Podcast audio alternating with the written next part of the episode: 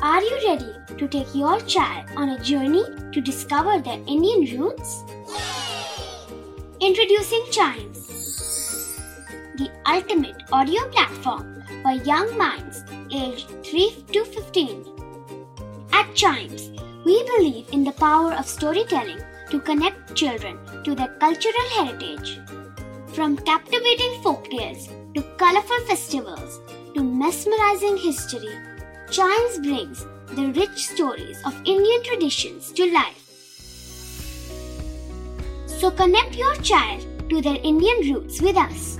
Download the app today and start the journey. Search Chimes Kids Audio Stories and Podcasts app on Apple or Google Play Store. Chimes, audio that inspires.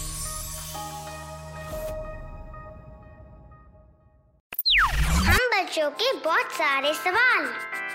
क्या है उनके जवाब? कभी सोचा है?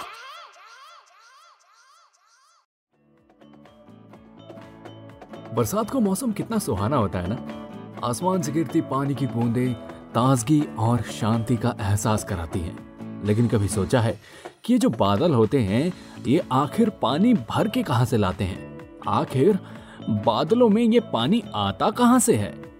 तो आइए कभी सोचा है कि आज के एपिसोड में इसी बारे में जानते हैं। क्या कभी आपके मन में भी ये सवाल आया है कि आखिर पानी बादलों में आता कहाँ से है? आई I मीन mean, कौन है जो बादलों में पानी डालता है? तो जी मैं आपको बता दूँ कि बादल कोई मटेरियल नहीं है। जी हाँ कोई ऐसी वस्तु नहीं है जो पानी को सोख ले जैसे कपड़ा या फिर स्पॉन्ज के पानी में डुबोया और उसके अंदर पानी भर गया। बिल्कुल नहीं। दरअसल पानी की छोटी बूंदे ही बादल होती हैं। अब वो कैसे? इसको थोड़ा सा आसान शब्दों में मैं आपको समझाने की कोशिश करता हूँ और उम्मीद करता हूँ कि आपको समझ में भी आएगा। आपने अपने घर में पानी को गर्म होते हुए देखा है या फिर सर्दियों में आपके मुँह के अंदर से कभी कभी भाप निकलते हुए देखा है? दरअसल, वो पानी की छोटी छोटी बूंदे होती हैं, जो कि वेपर्स की शक्ल ले लेती हैं।